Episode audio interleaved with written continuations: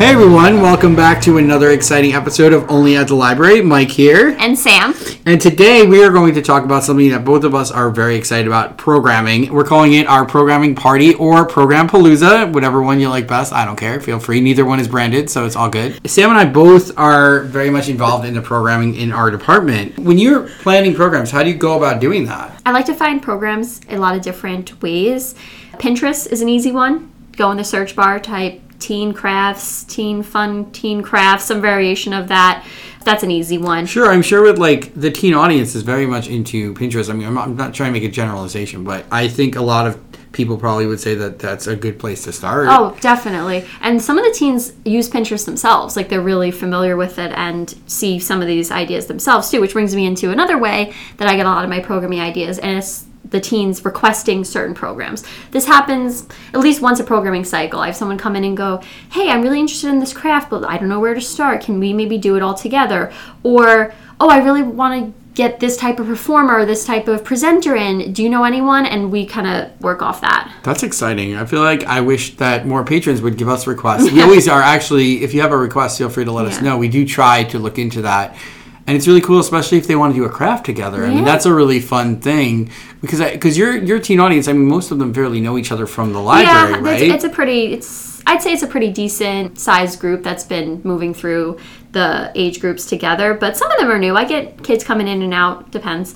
Another way that I like to find programming is through like social media trends. You know, TikTok, Instagram. I'm scrolling. I see something. I see it again. I'm like, hmm, maybe this is popular. Maybe I should look into it. So that's some ways that I find programming. I know that I can't speak for my whole department exactly, but I know that they find it similar ways. What comes up in different um, magazines or different websites, or we feed off each other, or we think, oh, or sometimes I do this too is I find a material and I go, oh wow, I did this, we did this craft with this material a year ago. We still have a ton of these sitting around. How can I reuse this? How can I repurpose this? And then that could help um, build another craft too. I think children's programming in general in libraries has teens and children has come a long way. I mean, when I was a kid, I just remember they just had story hour, and that was pretty much it. You didn't get to do much else. And now I come, I always come back and check in on your guys' programs because I get so excited. I'm like, how's it going? Even when I'm here on the weekend and you guys do have story time, I always ask Melissa, I'm like, how many people did you guys have? It looks exciting. Yeah. It always looks fun. No, we do a lot of good stuff. What about you, Mike? How do you and Sue in the reference department? Well, I mean, I, I have a different approach. My approach is more I try to think about something that someone like me might want to come. That's one one of the many ways I do. Is I think what would I like to see at the library? What are some things that people might want to see? Uh, All sorts of people because you're always going to have crafts, you're always going to have cooking for adults. But I like to try to mix it up a little bit. What are some other things? I'm I, you know everybody knows I do music and trivia and all that stuff. But I always try to think about it, like what is out there that we can do. And I, I talk a lot with our director Amanda, and she gives me a lot of like just little conversations that we talk about that hint to me about like maybe I could try that. I never, I'm, I'm, I'm always willing to try something new. I never plan out that I'm going to do something, but then all of a sudden I end up doing it. I'm like, how did that even happen? okay, Mike. So, what are some of your favorite programs? Some that you're the most proud of? I think a lot of the stuff I'm most proud of are the things that I kind of went out on a limb for. I- I loved, don't get me wrong, I loved, like I said before, I love doing music, I love doing trivia, but I'm, I'm, I know I'm good at that stuff. I'm not trying to like toot my own horn. I know I'm good at those things. It's when I step out of my comfort zone that I feel most proud. Last year, I think it was last year, it was a while back, I did a cut the cord program, which was about how to intro to streaming, how to how to have streaming services, and so many people were very excited. I did two sessions. I did a nighttime and a daytime, and I found that both sessions were full. People were really interested in the topic. Not only that, but I had gotten contacted from two other libraries that weren't even in RCLS that wanted to know who was doing the program. They're like, "Who is your presenter?" And I was like, "I'm doing it." And they said, "Wow!" And I said, "Yeah, I'll send you the notes." So it's definitely a topic that I was I was also nervous to send the notes because I was like, "What if this isn't good?" But I did the program and it was very good. Everybody, very informative. It's a great subject matter that people of a certain age are really into. Yeah, I remember when you were doing those programs that people were really excited about it. Yeah, I, I was shocked that it that when you find out that another library that's maybe in Westchester County is like interested in what you're doing, you're like, how did you even find this? It's a good feeling, yeah. You know, and you send them your stuff, and I mean, I, I never heard more about it, but I'm assuming they probably did it and did a good job with it. Something else I also did two sessions for was my intro to genealogy. Mm. Well, now I do that all the time now, but when I first started doing it, I was nervous. I'd done my own genealogy, and I was good at that, but I'm like, that's your own. Who knows if Yeah. you're going to be good for other people?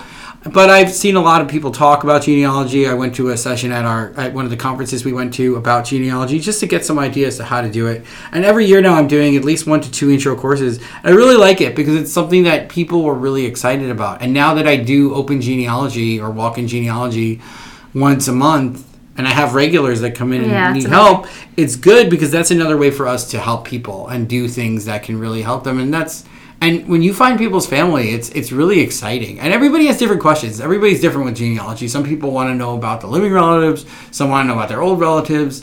And it's really just fulfilling for me to get to do that. And it's something that I'm really proud of that we do here at the library because a lot, a lot of libraries are doing it on a regular basis. Some libraries do it like every so often. I will every year offer an intro class at some point in time. So Yeah. people who don't want to have to sit there with me for an hour and go over it can just come to that. So what about you, Sam? What's some of your favorite things and stuff you're most proud of? Uh, well, one program I'm really proud of, and I've spoken about it here a few times, is the Nailed It, Failed It program that I did for Year of the Arts Cooking Month. I think the reason I'm really proud of that one is, well, obviously I didn't come up with the Nailed It, Failed It idea in general, but I came up with it as a program. Like that had existed already. I'm the one that was like, hey, wait a second. That would actually make a good program if I try to incorporate that. I'm not saying that another library's ever done that before, but I hadn't. no. I hadn't seen it. Is what I'm saying. I didn't see it If and you haven't seen it, then it's new to you. Exactly. yeah. So I hadn't seen anyone, another library do it uh, until I did it, and I loved it. It was an extremely successful program. I remember you being a little nervous about that when you were going to do it. I remember talking to you about that. You said you were a little nervous. You were also nervous that what if no one comes to it? Um, but I think I think I'm going to be silly here, but I think you nailed it, and I Mm-hmm. I, I think I think I did. And- But some of the pictures coming out of that I were know, they were great. so That's some of the best pictures I've seen from the library. No, I was nervous. Like you said, I was nervous about that one because it was a lot of materials, and uh, like when we do certain crafting things, like I said earlier, we can reuse that. You know, if I buy if I buy 20 sheets of special paper and I only use 10, the paper goes in a pile and I use it later. If I buy 24 cupcakes and no one comes, I've wasted 24 cupcakes. I mean, so, someone here at the library. I know you're right. So we would have eaten them, but but in general, like for also programs like, like, that, you also gave like a bunch of, of teenager sprinkles and all Yeah. sorts of fun things to use Yeah. i mean you could add a huge mess it could have been and, and you never know what people are going to come up with with cupcakes i mean they're- it, I couldn't. I could not have done what some of those teens did. Yeah, they did no, an they amazing did, job. They did so. really good. It was it was a great program. I so I'm was really proud of that one. Something else I'm really proud of that I've been doing and have uh, started doing last year is my teen book club, which I'm doing as like a silent book club. So we all sit together uh, the second Wednesday of the month. And we all kind of read our own books. We just like talk. We have snacks. It's very chill. It takes that pressure off of them of like um, like a traditional adult book club because these kids are doing group reading in, in school. You know, as an adult, they're not. Most adults aren't doing that, so it makes sense to join a book club where you all read together. But for these kids, they're already doing that with their classmates. That's not what they want to do. They want to read their own books and talk, you know, with their peers that way. So that's why I do it that do They way. talk about their book that they're reading? Yeah, reading. we usually it's some it, it goes back and forth. So like they'll come in, we do like, hey everybody, you know, kind of catch up for a few minutes. We read for a while. Then someone will either like laugh or gasp or something on one of their books and be like, what what happened? And you know, then we talk for a few minutes and then it gets quiet again. It go it goes back and forth and it's really nice. And I I get to read at work then too. Uh, Are you familiar? I don't know. It, maybe I'm showing my age here. Did you guys have DEAR time at, at school when you were Yes. growing up? That's what I think of Drop this as. Like drop and everything read. and read. Yeah, my wife and I we Well- joke that we have DEAR time at home sometimes, when we Yes. just want to read. Um, actually, I'm which I'm surprised that you called it DEAR and not SSR because we called it sustained silent reading when I grew up, which is the old term for it. So I'm surprised that Old, what's old is new. I know. I'm surprised. I'm, surprised that that. No, that, we that had you DEAR called- time. that- I'm surprised it was called DEAR time when you were in school because you're older than me. But yeah, we called it. We called it SSR. Yeah, you know, Um, ancient Mike over. Yeah, but what I was saying about it's the book club being fun for me too is that a lot of the misconceptions about librarians is that we sit around and read all day. Usually?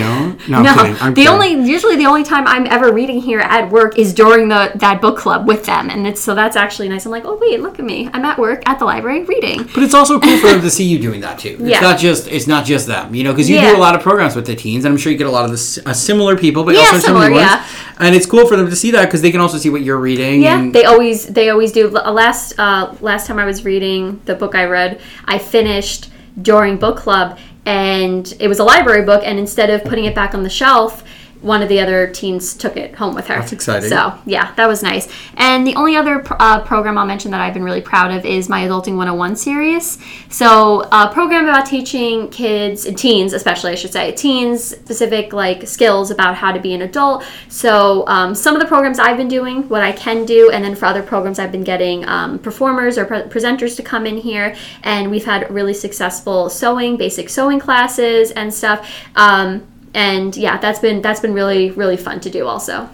So Sam, one thing that I know that you get to do is you often get to witness other programs being done in your department. I don't always get to do that. Um, what are some of the best ones you've seen done in your department besides obviously what you're doing?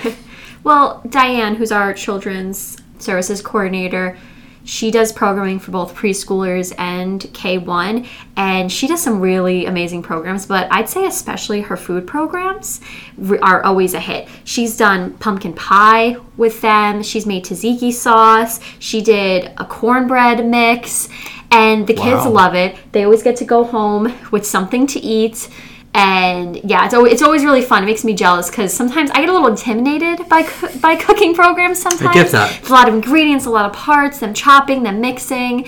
But she does this, and she does it with preschoolers, so it's always very impressive. And I think it's really it's really fun. It's really cool. For those of you not sure who she was talking about, Miss Diane, maybe Miss that Diane, would help you a little yes. bit. You know, that's that's how I know her. Yes. Um, what about you, Mike? Have you seen uh, Sue do any programs that have really interested you? Well, Sue does and she hates when I say this, but she does phenomenal crafts. Yeah. Because she will never admit that she does, but the crafts that they come out of in her craft afternoons are just gorgeous things. I mean, I could never even imagine how to do it. She's always telling me about it because we share, Sue and I share an office, for those of you who don't know.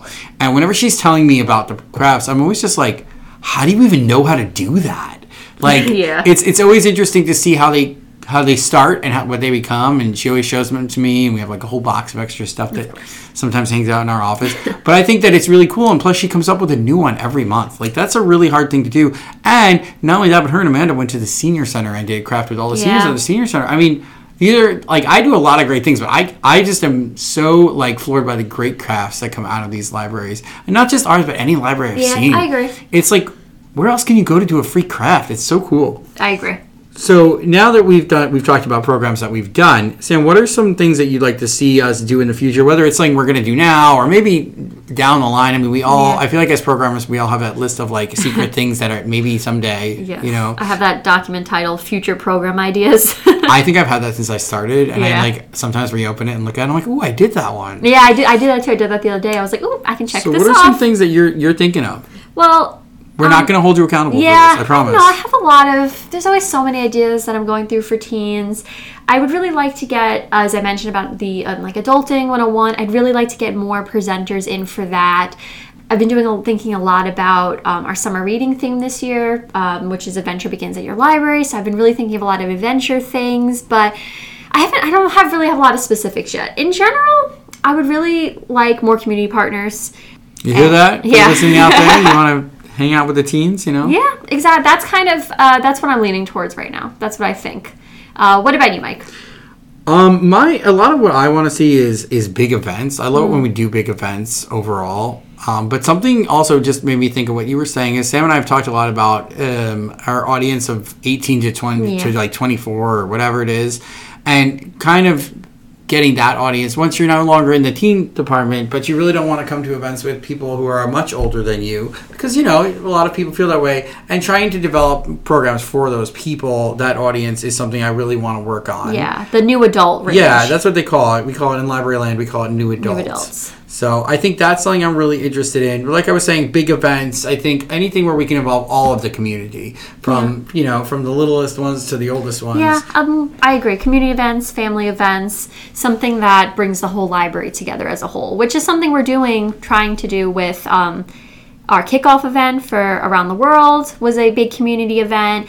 Movies on the lawn. Movies every, on the lawn. Every, every, time we do those. Yeah. I think also like like you were just saying, our Around the World series is something I'm really excited about. I love when we do series. I think it's it's really healthy to do that. It's something that helps people have structure. I think we all in life like structure. So if we know the library is going to be doing this, I know I can expect some great programs with that overall. And I think through Year of the Arts, we showed that we will be doing great programs through our through our series and something I'm excited to see how we top ourselves each year. Because I know I know Amanda I know she's going to want to do something big each year and I respect that and I'm excited about that and I want to see where we can go. I also want to see how I can advance on the programs that I've done. You know I always have more music programs planned in the back of my head. I have like a list of albums a mile long that I want to do. I believe it. and every time I'm going to do one of them, something else comes up that I do instead. Uh, and also just kind of keep challenging myself, challenging myself to do things that I never thought I'd do, um, like my book club that I'm that I was really cool. So that was something I never thought I'd do, and Yeah. now I'm doing it. Okay, Mike, it's time for a quick pick. What is All right. yours? Well, so we were recently just talking about Year of the Arts. Um, during Year of the Arts, I started reading a lot of the old James Bond books, and I our library has a really good collection of them that just has a ton of them. And I was also like, we always talk about book to movie, which uh, eventually we'll probably talk more about. Um, it was really interesting to see how different a lot of the books were from the movies. I highly, if you like the movies though, I highly recommend. It's not one of those series where I feel like that they're totally different. You wouldn't even enjoy them. They're both very different and both very enjoyable if you like that kind of thing. If you like spies and all that stuff. Ian Fleming was a former spy, I believe, um, and he, he's the one who wrote all the books. yeah. And most of the movies, the early ones at least, were books. That's cool. There I- are some newer ones that are not because obviously he's been gone for a while. But there were other authors who have taken over writing it. I think there's only like one of his works that was not made into a movie yet. I don't know which one it is off the top of my head, but it was really fun. I read a lot of them, and I like to read a lot of the same things in a row. So I read a bunch of them in a row, and I tried to read them in the order in which the books were written, which is a lot different than the movie order. So Mm. Yeah. that was interesting to me also because I was like, wow, that's really interesting. yeah, I've never read or seen any of those. Well, you know, it's always a first. yeah, I will one day. Uh, what about you, Sam? What do you got this week? So recently, I read um, a really amazing book, uh, historical fiction, which I don't read a ton of historical fiction, but if I do, it ends up being a good one because usually I pick a good one. um, but I read uh, "The Island of Sea Women" by Lisa mm. See. It it was amazing. Just such a picture of like female friendship and grief and war and I, I cried my eyes out reading it. It was amazing, and I love Lisa See. I've read in college. I read one of her books, uh, "Snow Flower and the Secret Fan," and it was probably one of the best assigned reading books from my? Undergraduate. cool. Yeah, it was during my undergraduate degree for um, women coming of age class, and I loved it. She's she's amazing. High, that's the only two books of hers I've read so far, so I can only really recommend those two. But I know that she's considered a really amazing like historical fiction writer, especially about Asian cultures and that kind of stuff. And it was I highly recommend. It was so good that I came into work the next day, told Melissa they had a children's about it, and she checked out the copy and went home and started reading it immediately, and came in the next day and was like, "Great recommendation, thank you so much." All right, that's about all we have for you guys today. Uh, I know I really enjoyed talking about programming. I'm really passionate about it. So, hope you guys enjoyed hearing about it. See you next time. Bye. Bye.